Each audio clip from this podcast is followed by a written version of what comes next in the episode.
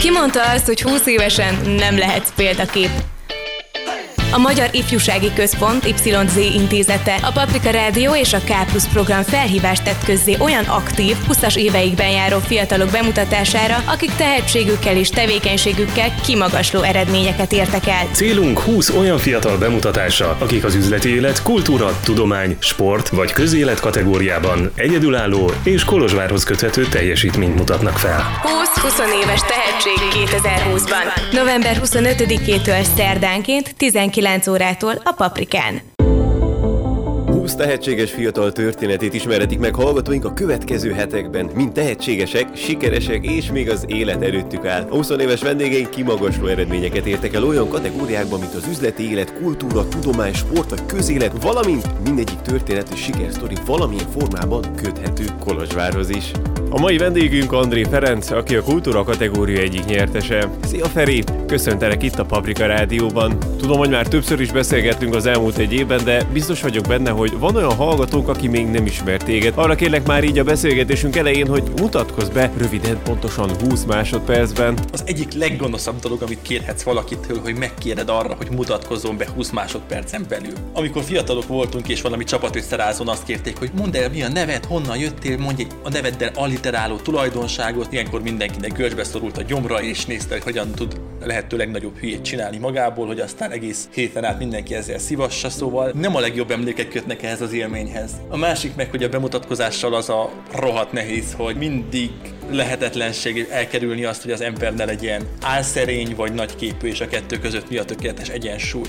Na de azért megpróbálom mégis. André Ferenc vagyok, költő, slammer, műfordító, szerkesztője voltam a Helikon folyóiratnak három évig, jelenleg uh, Horváth Benjivel közösen szerkesztjük az Erdi Híradó Kiadó és a FISZ közös megjelenésében a Hervai könyvek sorozatot. Ezen kívül irodalom szervezéssel foglalkozom, irodalom népszerűsítéssel foglalkozom, doktorandusz vagyok a Bábes Bai Tudományegyetemen, ami azt jelenti, hogy kutatok különböző témákat, valamint szemináriumokat tartok első éveseknek, és zenélek, gitározok a Beat Vándor nevű formációban, olykor zenei tehetségkutatókat zsűrizek, és törődök a kutyámmal jobban, mint a saját egészségemmel. Röviden ennyi. Nos, ismerve a te szakmai háttered, kihagyhatatlan, hogy a sikerről is kérdezzelek. Szerinted milyen utat kell bejárjon egy fiatal 20 éves, hogy sikeressé váljon?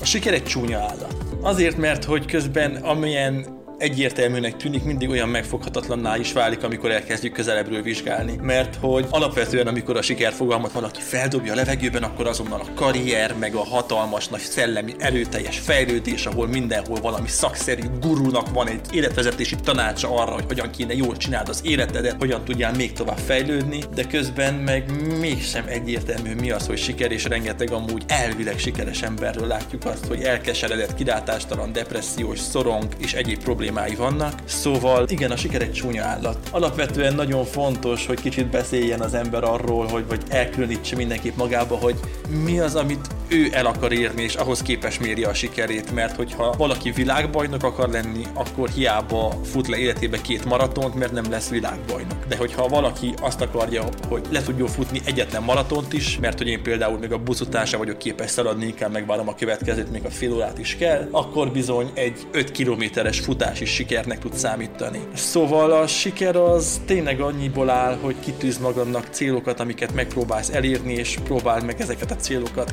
egyszerre realisztikusan építeni, vagy kitalálni magad előtt, de közben mindig egy picit fölélőni, hogy ne csak a lehető legkényelmesebb karnyújtásra levő lehetőségeket markol meg, hanem próbálj meg egy nagyobb horizontot belátni, és egy kicsit hosszabb kezeket nyújtani magadnak. Mert ha addig nyújtózkodsz, ameddig a takaró dél, akkor elég hamar össze kell kucorodnod, és gerinc fájdalmaid lesznek, de ha akarod egy picit meg tudod foldozni és nyújtani rajta, akkor lehet, hogy kényelmesebb álmaid érkeznek rád. Ugyanakkor, hogyha a szakmai sikerbe gondolkodunk, vagy legalábbis nem a családi, meg személyes, meg egyéb sikerekben, akkor azt gondolom, hogy de nem csak szakmai, hanem bármilyen sikerben, a sikeres kapcsolatot akarsz, a sikeres egészségügyi bármit akarsz, a sikeres nem tudom mit akarsz az életben, akár legyen az szaktudás, vagy hétköznapi tevékenység, vagy bármi, akkor egyetlen egy dolgot tudok javasolni, hogy dolgozz rajta. Semmi sem működik magától, és ezt olyan kevéssé tanuljuk meg, hogy egy rendszer arra törekszik, hogy szétessen, és nem fogja megjavítani önmagát, hanem ugyanúgy, hogy ha te jó jobb akarsz lenni mondjuk a saját szakmádban, legyen az orvosi, vagy kémia, vagy irodalom éppen, akkor hiába vagy ügyes benne, le kell told az ülepedet és dolgoznod le kell ülni, hosszú órákat végig tölteni nem feltétlenül izgalmas részekkel, tanulással, kommunikálással, másoktól való információszerzéssel, kapcsolatteremtéssel, hogy folyamatosan kimozdítsd azt, ahol voltál, és újabb szemszögekkel gyarapítsd a te tudásod, és lássál valami szebbet a világból. De hogy ugyanígy kell építeni egy kapcsolatot is, és ezt úgy elfelejtjük, hogy, hogy amíg a karrierről tudja mindenki, hogy dolgoznod kell, és felfele törni, addig egy párkapcsolatról sokkal kevesebben mondjuk el azt, hogy az nem csak úgy működik magától. Az iskolában szó nem esik arról, hogy mondjuk a párkapcsolat is egy létforma, valakivel együtt élni, együtt dolgozni napi x órát, legalább ilyen komoly törekvéseket igényel is, és szükséges az, hogy mindegyre próbálj meg abban is fejlődni és gondolkodni és tanulni, pont úgy, mint a karrieredben is. Amelyikre időt fordítasz, abban leszel sikeres. Ha abban töltesz el sok időt, hogy Facebookon kommentált háborúkat folytas emberekkel, akkor kiváló kommentcsatár leszel, és Zuckerberg kedvenc lovagja, aki majd tényleg alig várja, hogy a mongol hordákat lecserélje veled, csak közben, hogyha a digitális janicsár vagy, az nem biztos, hogy elegendő a te lelki üdvösségednek, de ha mégis, hát gratulálok, viszont amivel időt töltesz el abban, ha nem akarod is jobb leszel. Ha tényleg nagyon sokat számítógépes játékozol, akkor lehet, hogy profi számítógépes játékozó leszel, és egy idő után meg olyan világokat fogsz tudni te magad teremteni, aminek a jövőben haszna lesz. Ha pedig a saját esetemben irodalommal, szlemmel vagy zenével foglalkozol, akkor bizony nem elég havonta egyszer elolvasni egy könyvet, két havonta egyszer leírni egy sort, hanem igenis gyakorlatok vannak, gitáron skálázni kell, a verstant edzeni kell, ha nem is mértékben, de különböző formákban, ugyanúgy dolgozni kell a műfordítás gyakorlásával is, és bár bármi mással. Szóval szerintem azt az utat kell bejárja a fiatal 20 éves, hogyha sikeressé akar válni, hogy megnézi azt az egy-két-három dolgot, amiben azt szeretne lenni, kiállít magának egy mércét, és megnézi azt, hogy mások, akik ugyanebben ennyire jók, azok hogyan értékel ezt. És nem egy embert, azt az egyetlen kivételt nézi meg, aki véletlenül pont úgy született, pont olyan családba, hanem úgy a többséget, úgy statisztikai átlagot von, és megnézi azt, hogy a legtöbben mit csináltak ahhoz, hogy azt érjék el, amit ő is szeretne. Mert valószínűleg, ha hasonló lépéseket tesz, akkor lehet, hogy beválik neki.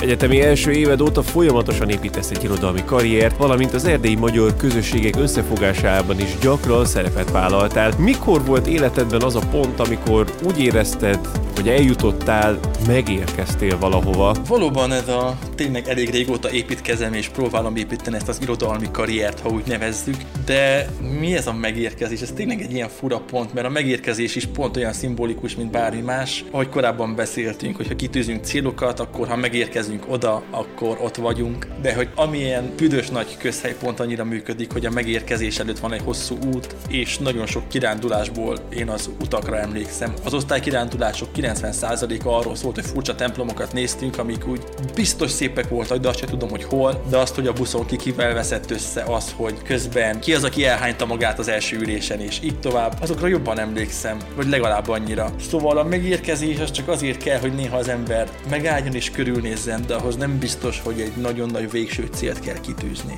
hanem kitalálni azokat a köztes állomásokat, ahonnan akár újra tervezni is lehet, és egy picit visszafele tekinteni és előfele tekinteni. De hát ilyen, ilyen pontok mindig vannak, de ezek sem megérkezések, csak pillanatok, amik szintén ilyen szimbolikus hangulattal vannak, mint az érettségi, az egyetem befejezése, az első kötetem megjelenése, a, az első slam verseny, amikor felléptem, az első nyereményem. Az ilyen elsők általában megérkezésekkel is számítanak, de mindig van tovább, mindig lehet tovább menni, és, és én egy ilyen nyüves vagyok, ahogy mondani szokták, aki képtelen megülni az önnön ülepén, ezért folyamatosan valamerre másfele bóklászik tovább. Azt hiszem az egyik ilyen fontos pont talán mégis az a Hervai klub.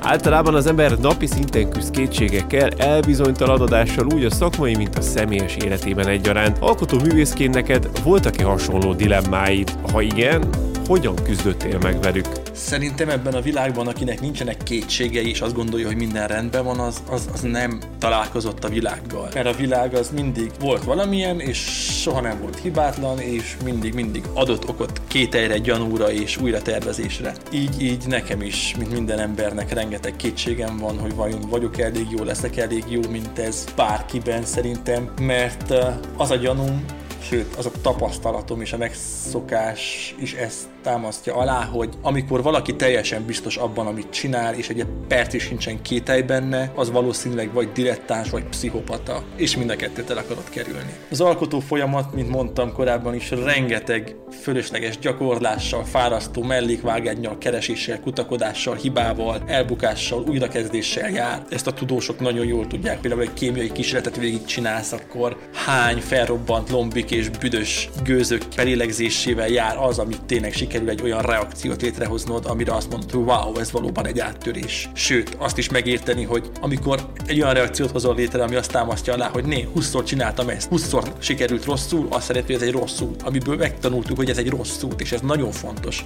amit elfelejtjük, hogy mindig csak a jótakra fókuszálunk, és mindig a pozitivitás fele próbáljuk evezni a kis gályánkat, de közben a pozitivitás egy legalább akkora örvény, mint a negativitás. És a kettő közti sodrásban kell valahogy úgy evickélni a két Skylla meg Charybdis hatalmas erejék között, megtalálni azt az egyensúlyt, hogy minél kevesebb veszteséggel tudjál végigjutni a szorításukból. Szóval a legbiztosabb módja azoknak, hogyha vannak ilyenek, hogy csalódási vagy elbuksz, vagy nem úgy sikerül, akkor azt meg kell gyászolni. Ez nagyon fontos számomra, hogyha tényleg szerettem volna valamit, hogy összejöjjön és nem jön össze, akkor nem azt mondom egyből, hogy fú, hát ezt akartam és minden rendben van, hanem elfogadom azt, hogy volt egy terv, volt egy elképzelés, ami nem valósult meg, ez fáj, mert ha nem fájna, akkor nem volna fontos. Viszont egy pár nap gyász feldolgozás után azt mondom, hogy jó, akkor viszont most már gondoljuk újra. Persze, kicsit nehéz volt, vegyünk egy mély levegőt, álljunk meg, ne rohanjunk úgy, mintha nem volna hatása ránk és nem volnának érzelmeink, de attól kezdve meg fel kell dolgozni és tovább kell lépni rajta, ami nem azt jelenti, hogy el kell felejteni és úgy kell tenni, mintha meg sem történt volna. Szóval én ezekkel a dilemmákkal általában így küzdök meg, és úgy az segít, hogy tudom, hogy vannak és, és elnyomnak sokszor, és majdnem megbénítanak néha, de olyankor meg az vigasztal, hogy mindenki így van ezzel. Hogy ez nem különleges, nem csak én vagyok ezzel, hanem rengeteg-rengeteg pályatársam és kortársam, és az őseink is ugyanígy végigjátszották ezeket a játszmákat, hogyha olvasunk elég memoárt is, visszaemlékezést és feljegyzést és naplót, akkor kiderül, hogy ők se voltak magabiztosabbak mindennel. Szóval nekem az segít a leginkább, hogyha elfogadom, hogy gyertek démonok, mi úgyis itt maradtok, nem fogtok elmúlni, úgyhogy együtt fogunk menni mostantól.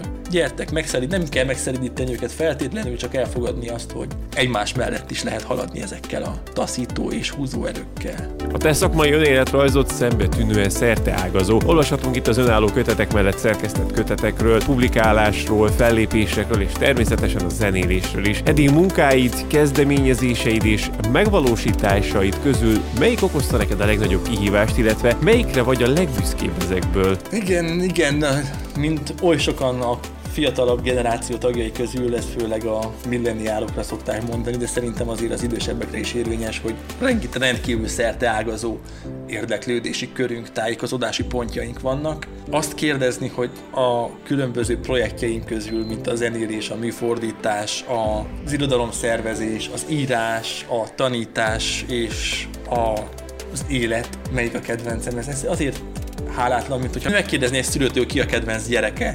Ha van válasz, akkor is kegyetlen, ha nincs válasz, akkor meg az általában a jobbik eset, de akkor is kegyetlenség. És ki lenne az, akit kiválasztani. Nincs, nincs, nincs. Egyszerűen pont azért, mert mindegyik rendkívül fontos nekem, és azért is csinálom őket, mert, mert nem tudnék meglenni nélkülük. Lehet, hogy ez közben azzal is jár, hogy el is kell ismernem, hogy valóban nem lehetek mindegyikben ugyanannyira kiemelkedő, mint amennyire szeretnék, de hogy ez normális, mert amint szintén említettem, hogy eh, amivel foglalkozol, és amiben időt és energiát fektetsz, abban leszel jó, és persze, hogy aki több időt és energiát és figyelmet tud fektetni, plusz egy kis háttér szél is megtolja, amit tehetségnek szoktunk nevezni, akkor valószínűleg jobb lesz benne, de hát kérdés, hogy mi az a cél, amit el akarok érni. Ha azt képzelném, hogy én leszek valaha a világ legjobb gitáros, a következő Steve Way, vagy mit tudom én ki, akkor persze, hogy már rég későn kezdtem el. De nem is ez a szándékom. És ettől kezdve meg örömként tudunk ezzel foglalkozni, és ugyanígy a fordítással, ugyanígy a, az írással, ugyanígy a tanítással.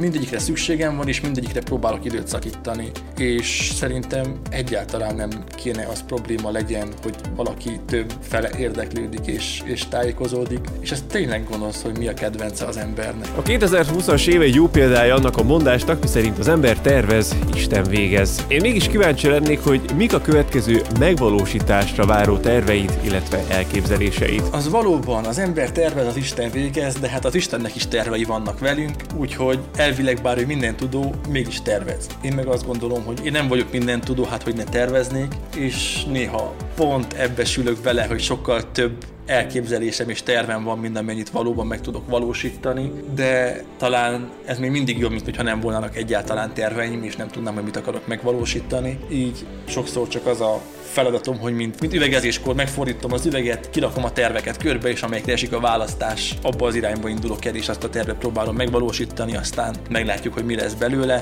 Úgyhogy a közeli terveim, hát mindenképp a következő kötetemen dolgozok, mert már kettő megjelent, a harmadiknak is lassan ideje volna, de most kicsit akadozik. Ugyanakkor a hervai könyvek további könyvein is dolgozunk, hogy kik lesznek, mik lesznek. Szeretnék valamikor egy kortás román líra antológiát is megjelentetni, nem feltétlenül egyedül, hanem ezt inkább másokkal közösen, hiszen azért az én tudásom a kortás román líráról azért meglehetősen kevés és kis, sokkal kisebb szeretet tudnám befogni, mint hogy ebbe segítséget kérek olyan emberektől, akik legalább olyan jártasak, hanem jártasabbak, mint én, és továbbra is szeretnék különböző irodalmi és kulturális rendezvényekkel éltetni a kreatív gondolkodást, az érzékenyítést, a másra való figyelést. Úgyhogy szeretném a szervezői készségeimet az erdélyi fiatalság érdekébe állítani. Remélem, hogy az elképzeléseimnek bár egy része megvalósul. Azért nem nagyon spoilereznék most, mert még annyira homályban vannak, hogy nem szeretném előre lelőni az összes poénomat,